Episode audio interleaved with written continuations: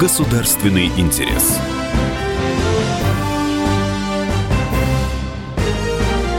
Программа произведена по заказу телерадиовещательной организации Союзного государства. Здравствуйте, вы слушаете программу «Государственный интерес». Посол Беларуси в России Владимир Семашко приехал в издательский дом «Комсомольская правда» и дал большое интервью журналистам союзных СМИ. Телеканалу «Белрос», радиостанции «Комсомольская правда», журналу «Союзное государство» и газете «Союзная вече». Фрагмент этой беседы я предлагаю услышать в нашем эфире. Итак, в студии присутствовали Владимир Сонгоркин, главный редактор «Комсомольской правды», Николай Ефимович, представитель телерадиовещательной организации Союзного государства, Елена Овчаренко, главный редактор журнала «Союзное государство». Владимир Ильич, вы уже, мы посчитали, вы уже шестой по счету посол Республики Беларусь за весь срок дипотношений между нашими странами. Э, я представлю вас нашим слушателям, что вы работали много лет э, вице-премьером и первым вице-премьером Республики лет. Беларусь. Да. И вот после этого вы отправились послом в Россию. И, конечно, было бы интересно, период такой был турбулентный у нас в последние месяцы перед вашим назначением.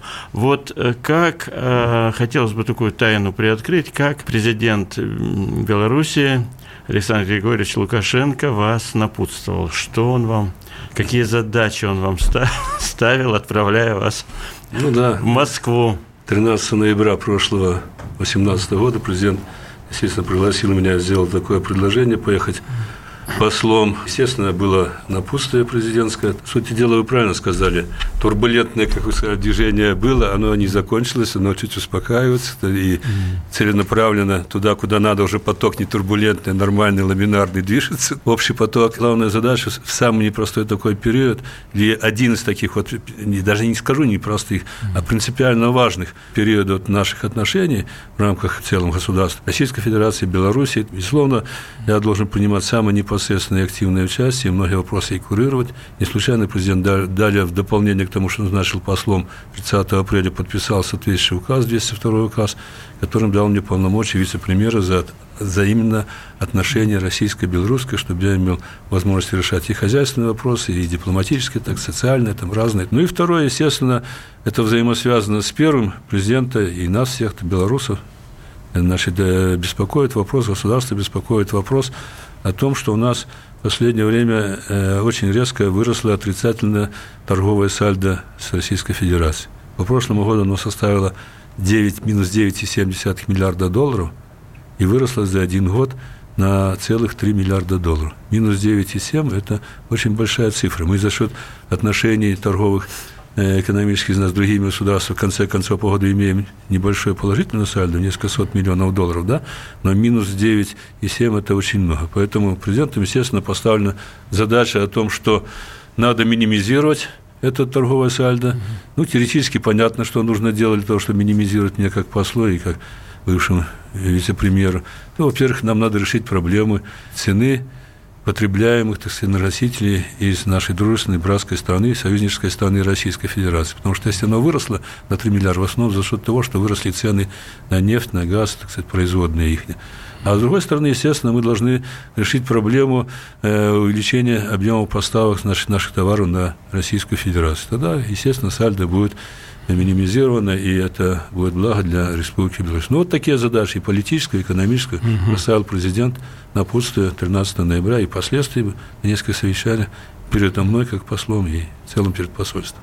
Смотрите, вот в этом году мы будем отмечать и вы, и мы будем отмечать вместе 20 лет э, договора о союзном государстве. Срок прошел большой, но ощущение не возникает и в обществе, и среди экспертного сообщества, что нужны какие-то новые начинания или возвращаться к тем пунктам, которые замышлялись, но не выполнены были. И среди них наиболее такой популярный разговор возникает, «А почему бы нам не ввести единую валюту, по-моему, это предполагалось, когда отцы-основатели создавали союзное государство. Вот ваше мнение, какие красивые должны быть мероприятия в ближайшем будущем, чтобы оживился процесс и был интересным и обоим нашим э, народам, гражданам обоих государств, э, строительство союзного государства. Ну, давайте про валюту начнем. Насколько это, на ваш взгляд, ну, интересное, нельзя... интересное, скажем так, интересный шаг. Нельзя начинать с хвоста, надо сначала начинать, да? Но как бы, да, действительно, вот 8 декабря этого года будем отмечать 20-летие со дня подписания союзного договора России и Белоруссии. Мы тогда подписали этот договор э, с целью создания союзного государства наше, да? Прошло 20 лет, я бы сказал, что, да, подводя итоги, нам есть чем отчитаться и одной стороне Российской Федерации, и Беларусь, Республики Беларусь. Поэтому мы решили многие проблемы. Во-первых, мы действительно стали союзными государствами. Мы вместе преодолели тот кризис, который огромный. Только сегодня, по прошествии многих-многих лет с развала Союза, мы понимали, в какую мы яму попали, да? И нам надо было выжить эту ситуацию. Я сегодня самое главное констатирую, что благодаря помощи России и поддержке России, благодаря вот этому образованию, мы состоялись как независимое государство, и мы это констатируем, и все это в мире признают. Мы много сделали в экономическом плане. Развивался наш товарооборот, наша торговля. Россия была, есть и будет оставаться нашим главным рынком для Республики Беларусь. Правда, доля ее уменьшается. На сегодня не 52-55%, как это было 10-15 лет назад, она по прошлому году 38,2%. Но, тем не менее, 38,2% – это превалирующее. Так сказать, это уже говорит о многом. Э, у нас много сделано в плане, так сказать, социальном. Сегодня граждане России и Белоруссии не чувствуют, что между нами есть граница. Ее нет этой границы. Да, они свободно перемещают, имеют право выбора места, где получить образование, и среднее, и высшее образование специальное, и выбрать место жизни, работы. Ну, целый ряд вопросов. То есть это решено. Но, безусловно, э, вот в конце прошлого года ситуация несколько, так сказать, обострилась, в том числе некоторые начали ревизировать то, что сделано, и то, что не сделано. Да, э, э, не сделано, значит, многие вопросы принципиально, в том числе вот вы упоминали, что не введена единая валюта. Изначально в договоре она предполагалась, введение этой валюты. Прошел целый раунд таких вот переговоров значит, по эту тему. Помните, 25 декабря прошлого года и 29 президенты встречались наших стран в Москве. Потом это была встреча 13 15 в Сочи, значит, где мы получили предложение от Российской Федерации значит, такое полуофициальное видение, а каким должно быть союзное государство. На это предложение 21 марта уже этого года мы ответили, официально есть письмо президента наше на имя вашего президента, уважаемого Владимира Путина. В письме мы что сказали? От союзного государства непременно быть. Никто не спорит, что союзное государство должно быть. В союзном государстве оговорены все вопросы – менять, дорабатывать, переделывать, выходить снова на референдум нет никакого резона. Но нужно пересмотреть программу реализации этого договора. Для того, чтобы решать эти вопросы, которые вы назвали, вот э, не только же вопрос идет о единой валюте, единое налоговое законодательство, единое таможенное законодательство, парламент наднациональный, это, это все вопросы, которые очень важны. Надо создать определенный базис, определенный базис, значит, экономический. И вот это был ответ 21 марта этого года. Ну, а потом мы обменялись, мы получили из Российской Федерации с администрации президента проект программы реализации договора. На это мы дали ответ. Уже, вот вы упоминали сегодня проценты какие-то, да, действительно, уже рассматривая эту программы российскую от 13 мая, нашу от 23 мая, да, то есть 10 дней оперативно, вот мы работаем нормально. Э, премьер-министры двух стран, Рома Сергей Николаевич нашей страны и премьер-министр Дмитрий Анатольевич Медведев в горках под Москвой рассмотрели очень э, объективно, основательно рассмотрели мы эти э, предложения, эти программы реализации договора. Премьер-министры констатировали, это было мнение, так сказать, солидарное двух премьер-министров, что эти программы на 70% абсолютно одинаковое понимание, что нужно сделать в плане экономическом, политическом, социальном, там, военном и так далее. Надо поработать над 30%. Поэтому был разработан такой алгоритм, сделаны соответствующие поручения. Ну, алгоритм предполагает, что министры экономики с вашей стороны Орешкин, с нашей стороны Крутой Дмитрий Николаевич, должны были до 15 числа значит, попытаться в меру своей компетенции сказать, и возможности по максимуму снять эти разногласия, прийти к общему знаменателю. Что они сделали? Они констатируют о том, что уже на 90% у нас сказать, отработан проект программы, сняты эти разногласия, осталось 10%. Все запланировано уже сказать, серьезный разговор на уровне премьер-министра с участием экспертов о том, чтобы попытаться эти, по этим 10% снять разногласия. Ну и если по отчаянию что-то там останется после этого, возможно, останется, это уже будет, скорее всего, прерогатива президента. Поэтому, возвращаясь в изначальную точку, сказать, о валюте, да, и валюта – это квинтэссенция всего, потому что, помните известное изречение известного классика, да, который говорил, что политика – это концентрированное выражение экономики. И мы должны выставить экономические вопросы, мы должны так создать такую программу и реализовать эту программу таким образом, чтобы у нас были одинаковые экономические условия в одной и другой стране. Как можно сделать единый э, закон о налогообложении, если у нас разные экономики? У вас во многом бюджет подавляющим формируется на счет экспорта нефти, нефтепродуктов. У нас, к сожалению, может, к счастью, нету нефти. У нас формируется с того, что должны работать наши предприятия, они должны работать, да. Пока мы не выровняем экономические вопросы говорить о том, что мы немедленно или параллельно решим проблему всего единого таможенного законодательства, налогового законодательства, единой валюты, единого эмиссионного центра, парламента, да, это просто утопия. И проект программы, который составляется, именно так и, как военный год по рубежам и времени составлен. Мы вначале должны не позднее, ну, пока так видится, несутся, не знаю, как несутся примеры, скорее всего, одобрят. К 1 января 2021 года, то есть осталось полтора года, этот год и 20 мы должны создать, как раньше базу материальную. Мы должны создать базу на, на двоих. А потом, исходя из этого, и это, но это будет сразу прописано в программу, мы решаем проблемы вот такие большие, уже как бы политические. Так бы я ответил на ваш вопрос. Спасибо. Продолжение через несколько минут. Государственный интерес. Он променял вечер на утро, чтобы вырвать вас из объятий сна. Он не зверг скуку и уныние и стал богом эфира. Максим Шевченко на радио «Комсомольская правда». Вы готовы встать вместе с ним? В 8 утра каждый понедельник. Твое утро никогда не будет прежним. Программа Максима Шевченко. Доживем до понедельника. 8 часов по Москве.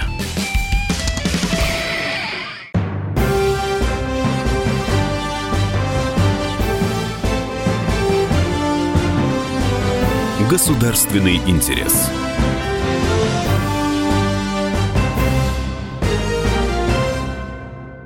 Вы слушаете программу «Государственный интерес». Посол Беларуси в России Владимир Семашко приехал в издательский дом «Комсомольская правда» и дал большое интервью журналистам союзных СМИ. Телеканалу «Белрос», радиостанции «Комсомольская правда», журналу «Союзное государство» и газете «Союзное вече».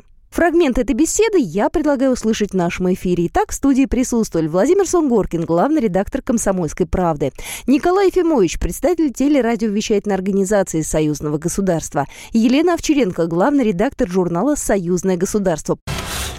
Владимир Ильич, вы э, лично, будучи вице-премьером, принимали участие в многочисленных переговорах по экономическим вопросам. Как вы считаете, почему за два десятка лет все-таки не исчерпали себя вот эти экономические проблемы? Разнообразные трения, связанные с нефтью, с ценой на газ, с поставками мяса, молочной продукции. Ведь, казалось бы, уже мы э, друг с другом идем идем рядом э, много лет. Ну, непростой вопрос вы задаете. Один из моментов, почему, так сказать, вот сегодня надо пересматривать программу реализации союзного договора, кроется в том, что лет 20 назад мы не могли видеть определенные вызовы, да, и не Российской Федерации, не Республика Беларусь, да. И, кстати, и только из-за этого надо было перекраивать программу, потому что многое поменялось за это время. Что-то реально уже потеряло актуальность, его надо вы, убрать из программы реализации договора. Mm-hmm. Что-то появились новые вызовы, а самые большие вызовы это санкции, которые вели против нас некоторые страны, и по России очень жесткие санкции. Это вольно-невольно тоже давило и на российское руководство, и на белорусское руководство. Это как бы вот объективная сторона вопроса. Но а субъективно состоит в том, что просто надо очень четко и понятно выполнять те условия договора, которые были подписаны в рамках союзного договора, в рамках Евразийского экономического союза и другие, которые бы позволяли действительно создать общую такую материальную базу. Ну, можно говорить сегодня, будем говорить о налоговом маневре. Это ну да, очень такой это, популярный это, вопрос. Мы считаем, что нарушение договора о создании Российского экономического союза. Вольная трактовка. Так не должно быть. Мы много говорили, так сказать, по цене на газ. Мы сделали очень много уступок, когда 13 апреля 2017 года подписали протокол, существенно корректирующий договор о ценообразовании на газ, поставляемый в Республику Беларусь.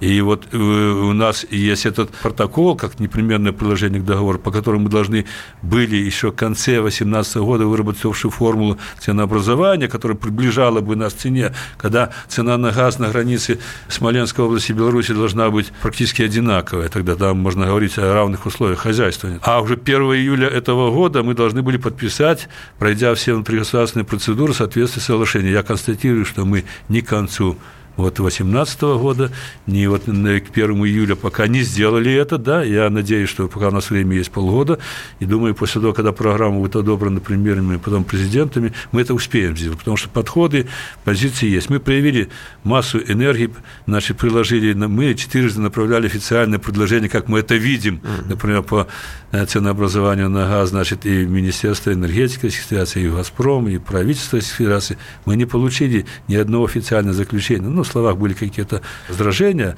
но официально мы не получили, потому что возражать нет против чего. Все логично, все нормально. Мы предлагали разные методики. Более того, если возражаешь, предложи что-то альтернативное, нормальное, чтобы устроило обе стороны альтернативных предложений нет. Поэтому это вот э, пример субъективный, когда и вопрос такой, что нет еще обязательности в исполнении того, что нужно сделать. И когда, например, мы обсуждали вообще тему, вот я констатировал, что очень нормально, конструктивно, так, в духе доброжелательности, так наш прошла эта встреча в Горках 24 мая двух премьер-министров, и я об этом докладывал и президенту нашей страны, когда обсуждали в основном проект программы реализации договора. Я взял на себя такую смелость и ответственность, двум премьерам сказал, хорошо, если мы обсуждаем что-то новое, новую какую-то программу, то у нас грамотные люди, у нас нормальные, умные, образованные народы, да, то давайте э, народы скажут, отнесутся так, люди отнесутся, что ну, мы что-то новое придумали, а вот то, что сзади, uh-huh. вот тут вот рядом, вот сегодня надо решать, не решается, значит, мы не верим в то, что вы нам предлагаете. Давайте будем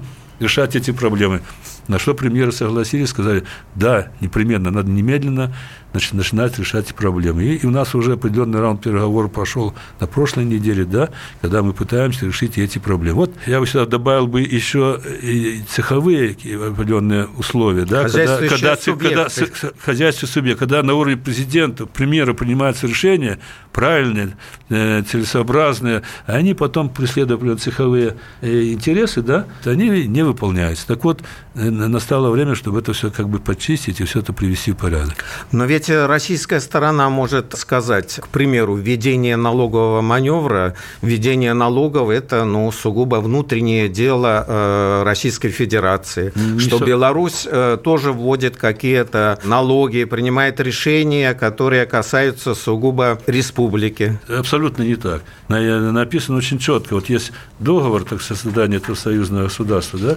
там вот есть вот такие вот, вот например, основные принципы, цели и компетенции права Союза, да? Статья 3, основные принципы функционирования Союза. Ну, только два подпункта зачитаю обеспечение взаимовыгодного сотрудничества, равноправия и учета национальных интересов сторон.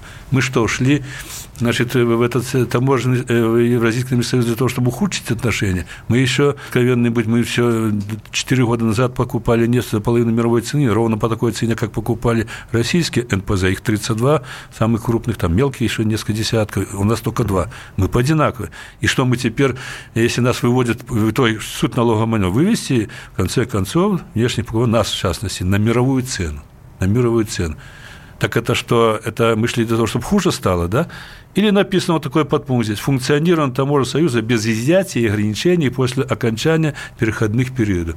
Это говорит о том, налоговый маневр – это то, что, вот по сути дела, нас выводит на э, мировую цену нефти. И вот тривиальный такой простой пример, житейский пример, да? Значит, ну, например, если это произойдет, не будет компенсации. Значит, я должен купить нефть в родной, братской, союзнической стране Российской Федерации по мировой цене. После этого я должен переработать себе убыток на своих НПЗ, потому что другого не будет. Так по первому варианту я говорю. Потом заправить трактор, спахать этим дизельным топливом пахать землю, потом еще трактор заправить несколько раз, посеять удобрения, гербициды, пестициды внести. После этого я должен заправить комбайн, убрать это зерно, пшеничку там и рожь и так далее. Потом я должен заправить машину, завести это на элеватор, потом потратить энергию, произвести комбикорм, потом накормить коровку, свинку, там, не знаю, еще что-то, получить молоко, мясо и беспошлино по низкой цене поставить союзническое государство и на Евразийский экономический союз. Это разве союз? Это же не союз. Поэтому мы говорим, что налоговый маневр – это откровенная пика. И более того, компромисс мы тогда не подписали. Более того, мы подписали, это наш президент, видите подпись? Угу. Подписал такое заявление 29 мая 2014 года, одновременно с подписанием договора. Я специально чувствовал, что этот вопрос будет. Здесь записано так. Республика Беларусь заявляет, что добросовестно будет выполнять свои обязательства в рамках договора и предпримет иные меры по его реализации при условии, что к этому моменту на трехсторонней или двусторонней основе будут достигнуты конкретные договоренности о снятии барьеров, ограничений и изъятии торговли отдельным видом товарами и оказания отдельных видов услуг в первую очередь в отношении энергоносителей. Мы чувствовали, что могут быть всякие бяки в отношении энергоносителей. И далее там по тексту. Мало того, что в статье записано, мы еще подписали с определенными условиями. Вот, вот такая вот ситуация что касается значит, вот этих вопросов. Владимир Ильич, ну давайте, может быть, о более позитивных моментах. Вы много ездите по российским регионам, встречаетесь с людьми. Как вы вообще оцениваете межрегиональные связи между Россией и Беларусью? И если уже есть какие-то примеры, которые вы хотели бы привести, такого положительного в интересах людей, энергичного развития, то по возможности представьте нам эти примеры примера? регионы, они как-то ближе к земле, ближе к реальности. И у нас есть отношения, у нас сегодня подписано, по-моему, 79 таких соглашений между правительством Республики Беларусь и регионами о сотрудничестве. Да, у нас есть практика, начиная от замминистра, министра, вице-премьер, там, премьер и все остальные высшие должностные лица закреплены за определенными регионами. Вот я был в России закреплен за наш Красноярском, за Екатеринбургом, за Нижним Новгородом. Это позволяет достигать определенного результата. Пример примере, два примера приведу. Ну, например, мы лет уже, наверное, 8 работаем активно в Калуге. В Калуге мы, мы работаем, скажем, на строительстве. Наша строительная организация целенаправленно организована не как Истбайтери, а как э, белорусы, целые тресты, э, СМУ работают там, проектируют и под ключ сдают объекты. Мы уже построили два микрорайона, несколько там школ, кстати, одна из школ на тысячу мест э, на конкурсе прошлого года, нашем всероссийском конкурсе заняла первое место, ввиду того, что оказалось с точки зрения удельных затрат на метр квадратный самое дешевое, самое выгодное и в то же время самое удобное, самое комфортное и самое функциональное. Вот вам пример тогда. Причем мы финансируем, мы вот, например, эти объекты инфраструктурные финансируем за свой счет. Приезжают наши строители, губернаторы, команды. Мы не боимся конкурса. Пожалуйста, на конкурсы ходим. Да? Мы знаем, что наша цена будет всегда ниже конкурента. Вот мы хотим участвовать в конкурсе. Участвуем в конкурсе, выиграем конкурс. Это да, что мы готовы к такому-то сроку за такую-то фиксированную сумму на столько-то э, мест там построить школу или детский садик.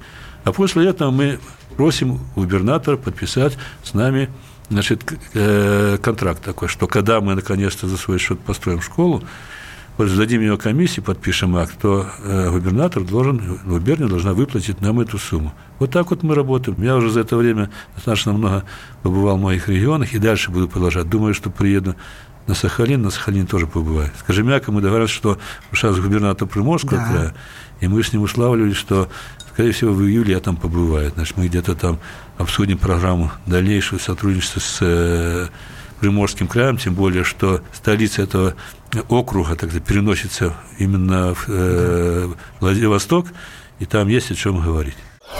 Продолжение через несколько минут.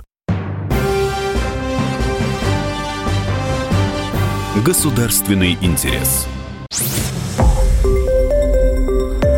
Радио «Комсомольская правда». Более сотни городов вещания – и многомиллионная аудитория. Керч 103 и 6 FM. Эм. Севастополь 107 и 7 FM. Эм. Симферополь 107 и 8 FM. Эм. Москва 97 и 2 FM. Слушаем всей страной.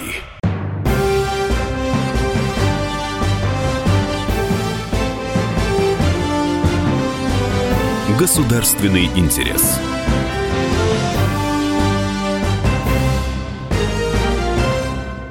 Вы слушаете программу «Государственный интерес». Посол Беларуси в России Владимир Семашко приехал в издательский дом «Комсомольская правда» и дал большое интервью журналистам союзных СМИ. Телеканалу «Белрос», радиостанции «Комсомольская правда», журналу «Союзное государство» и газете «Союзное вече». Фрагмент этой беседы я предлагаю услышать в нашем эфире. Итак, в студии присутствовали Владимир Сонгоркин, главный редактор «Комсомольской правды», Николай Ефимович, представитель телерадиовещательной организации Союзного государства, Елена Овчаренко, главный редактор журнала «Союзное государство». Владимир Ильич, а вот а, как вы считаете, с учетом того, что а, любят в России белорусские товары, они по качеству хороши, по карману нам, и одежда хорошая, и колбаса хорошая, и вон в Питере там, по-моему, в каждом доме белорусские продукты, белорусская одежда. Ну а вот как такой лирический вопрос вам задам? А как вы считаете, а в России белорусские товары воспринимают как заграничные товары или как свои отечественные, вот по старой памяти? Это первое. И второе, но все-таки российские производители а, сельхозпродукции, в общем, как-то и переоснастили свои мощности, и субсидии получают. Как белорусские производители будут значит, выдерживать эту конкуренцию, э, что будет предпринято и как, в общем, э, будет развиваться процесс, чтобы белорусские товары все равно оставались у нас здесь в лидерах. Я вам привел пример, как мы за вот эту задачу, которую вот я назвал, что мы в шесть раз подняли выработку на человека, подняли она решена была за 15 лет. Я помню, когда в 2003 году президент мне поставил задачу. Мы в то время производили только 16% этой техники, которую нужно было для производства, сельхозпроизводства, для производства там жижи, пшеницы, картофеля, там, брака. Там. Мы решили ее, да, и мы же не останавливаемся. Мы дальше движемся, совершенствуем оборудование, технологии для сельхозпроизводства, семеноводство у нас развито, мы, э, это, наше отделение сельскохозяйственных наук, Академии наук, мы его сохранили и развили даже, да, мы занимаемся нашей селекцией животных, потому что, ну, сегодня, слава богу, не 3000 литров надойно в среднем на, на корову, как в советские времена герои труда давали всегда 3000 литров надоела доярка, так сказать, ну, по прошлому году, по-моему, 5060 уже, да, но это не предел, надо стремиться к 8 тысячам. Ну и потом и можно и больше делать. Сегодня э, где-то искусственно сдерживается вот и поголовье и так далее. Мы можем производить больше. Наш президент говорит, что русская земля способна накормить и содержать 30 миллионов населения, а не 9,4 потому что нас надо думать, куда на экспорт что э, поставлять и так далее. Поэтому мы не боимся этой конкуренции, мы за то, чтобы рынок был единый, действительно, без всяких там ограничений, изъятий, преднамеренных таких-то там запретов и так далее, и так далее. Часто вот эти вот, как вы иногда называете, там, молочные войны и так далее. Ну, что в основе лежит? Вот я считаю, что надо сделать три действия для того, чтобы все пришло порядок во благо и российского народа, и белорусского народа, российского производителя, и белорусского. Первое, нам надо привести э, в порядок нашу законодательную базу. На лет 5-6 назад мы занялись значит, разработкой и внедрением так называемых технических регламентов. Технический регламент – это документ, который определяет безопасность одежды, продуктов питания для населения. Ну, по сути дела, они были переписаны с европейских, ЕСовских регламентов, с какими-то там нюансами и так далее, технические эти регламенты в своей сути, ну и наполнялось определенными стандартами. Так вот, если посмотреть эти вот э, технические регламенты, по которым, и, и вообще так вот, по, по, первое, бракует нашу продукцию надо. Вот на сегодня факт остается, да, сегодня, вот на сию минуту вот мы беседуем, закрыто Значит, 40 э, э, мясоперерабатывающих предприятий в Беларуси. Вот вы говорите, колбаса белорусская хорошая, вам нравится, вы ее предпочитаете покупать. Но 40 предприятий закрыто, да? 62 молокозавода разного разной мощности, разного масштаба тоже закрыто. 9 птицефабрик закрыто. Э, закрыто, по-моему, 7 рыбоперерабатывающих предприятий. Да? По-моему, даже 5 или 6 закрыто э, предприятий, которые производят корма для животных. По причине, что якобы они не соответствуют чему-то там. У них какая-то бяка найдена. Запрещенные или вообще запрещенные или вредные вещества и так далее. Вот. И когда начинаешь разбираться с этими вопросами, то, во-первых, видишь, что вот этих вот э, запретных э, вредных веществ, да, у нас, например, вот, э, в рамках Евразийского экономического союза, или взять отдельно взятые страны, Россию, Беларусь, Казахстан, других, ну, у нас их, э, значит, э, по-моему, около 75. для сравнения, значит, э, в Европе это, ну, где-то около 50, меньше. А теперь, когда смотришь э, нормы, которые заложены в этих вот э, плохих веществах, да, значит, у них бывает значит, э, в разы или на порядок ниже нас. Я задаюсь вопросом, что вот они меньше знакомятся, заботятся о своем здоровье, чем мы, россияне, белорусы.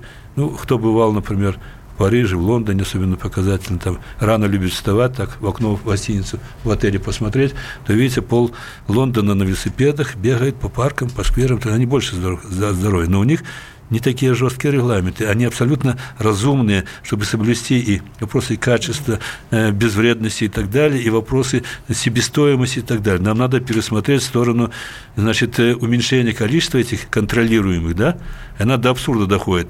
Цыпленку, когда он только вылупился с яйца, да, ему колят какой-то пенициллин, условно говоря, да, и этот пенициллин выходит естественным образом из э, организма ну, на четвертом месяце и так далее. А его уже это бройлера через три месяца ведут там уже ему харакиры делают, да? Значит, э, и, и что? А пенициллин остался? А, нельзя. Тогда. Поэтому вот надо привести в порядок нормативную базу. Нормативную базу для того, чтобы Значит, мы действительно, пользуясь, не надо изобретать белорусский и российский велосипед, надо скопировать то, что есть в Европе. И по количеству, и по содержанию, так что по, по нормативам, которые заложены. И То есть это работает... союзные ГОСТы Да, это, это надо сделать в рамках Евразийского экономического союза. И этим уже, значит, вот э, где-то где я сам инициировал этот вопрос, и ребята начинают заниматься, те, которым положено, наш Евразийский экономический союз, тем паче, что готовится наше, так сказать, вот председательство с, с Нового года в этом Евразийском экономическом союзе, и председатель наш будет, и, и наше председательство в целом, да. Ну, мы много поговорили о политике, об экономике. Может быть, э, какие-то более личные вопросы, если вы позволите, коллеги? Если можно, я бы задала очень личный вопрос. Пожалуйста. Владимир Ильич, э, какая она ваша малая родина, поскольку, в общем, второй год э, Беларусь живет, значит, провозглашая год годом малой родины, это всегда очень интересно. Что вас связывает до сих пор с вашей малой родиной? Э, стоит ли на месте ваш какой-то, видимо, родительский дом там? И как часто вам э, удается туда поехать? Ну, Калинковичи. Да, малая родина, правильно назвали районный центр, небольшой, там 35 тысяч населения, Калинковичи, это юг Беларуси, это недалеко от границы с Украиной и так далее. Там я родился, вырос, школу окончил и так далее. Значит, э, родители, мать была зампрокурора межрайонной прокуратуры, отец был ветеринарный врач, потом, когда глава Ветровичем района, но потом, значит, когда эти, э, был членом партии, когда призывы 25 тысячников, 35 тысячников идти к председателю колхоза, самые дохлые колхозы, например, отец попал, и я вырос, по сути дела, в семье председателя колхоза, поэтому я знаю сельское хозяйство, что как в том виде, как это самое, я видел, как отец радовался, когда у него было 12-15 гектара, а было по Беларуси урожайность 10-11. Это сегодня, слава богу, там 34-36, в зависимости от года. Поэтому, когда вы, кстати, задаете вопрос, а где мы, как мы будем к 50 миллиардам карабкаться, то я думаю, что 50 э, надо центнеру с гектара двигаться, это абсолютно реальная, так сказать, э, цена. Это один из вопросов, почему мы можем добиться. Но, к сожалению, родителей моих уже нет давно. Значит, э, отец был фронтовик, воевал. Значит, 23 года был командирован автоматчиком, 28 апреля 1945 года в Берлине был тяжело ранен. Потом лежал долго в госпитале до конца октября, но потом окончил институт ветеринарный и работал тем, кем я сказал. Мать э, белоруска, подоршая родилась, но 4 года с 10 октября 41 по 25 октября 45 проработал на Златоусте на заводе, на, рыборастроительном заводе по 12-14 часов в сутки за 350 граммов хлеба, э, утром кашка, вечером кашка с чайком и в обед похлебка. Вот так победа ковалась. Поэтому для меня родители – это святое, родина тоже. Ну, мы, у нас в семье было четыре брата, трое, я и двое младших близнецов в Минске живем и работаем, средний живет там. Значит, в этом доме, который построен и так далее, значит, э, отцом, я помню, как он строился, в 58 году вводился – эксплуатацию, некоторые там ходили и говорили, так говорили, некоторые товарищи говорят, какой ты двойной Симашка. Зачем ты строишь дом, который тебя переживет? Надо строить дом, который ты переживешь. Ну, построил дом, который, который, который, который он, значит, его пережил, да, его пережил. Ну, там живет сейчас уже племянница, у него свои дети и так далее. Э, раньше, когда родители жили, конечно, чаще ездил. Это на День Победы обязательно. На Новый год, там, на 7 ноября тоже, как правило. И, и так какие-то проблемы возникали. Ну, сейчас реже, но вот последний раз был на День поминовения. Был у нас на Радонице, ездил туда тогда. Ну, вот так вот. Это была программа «Государственный интерес». В нашем эфире был посол Беларуси в России Владимир Семашко, который приехал в издательский дом «Комсомольская правда», и в нашем эфире вы слышали фрагменты интервью, которые он дал журналистам союзных СМИ, телеканалу «Белрос», радиостанции «Комсомольская правда», журналу «Союзное государство» и газете «Союзная вече». В студии присутствовали Владимир Сунгоркин, главный редактор «Комсомольской правды», Николай Фимович, председатель телерадиовещательной организации «Союзного государства» и Елена Овчаренко, главный редактор журнала «Союзного государства». Государственный интерес.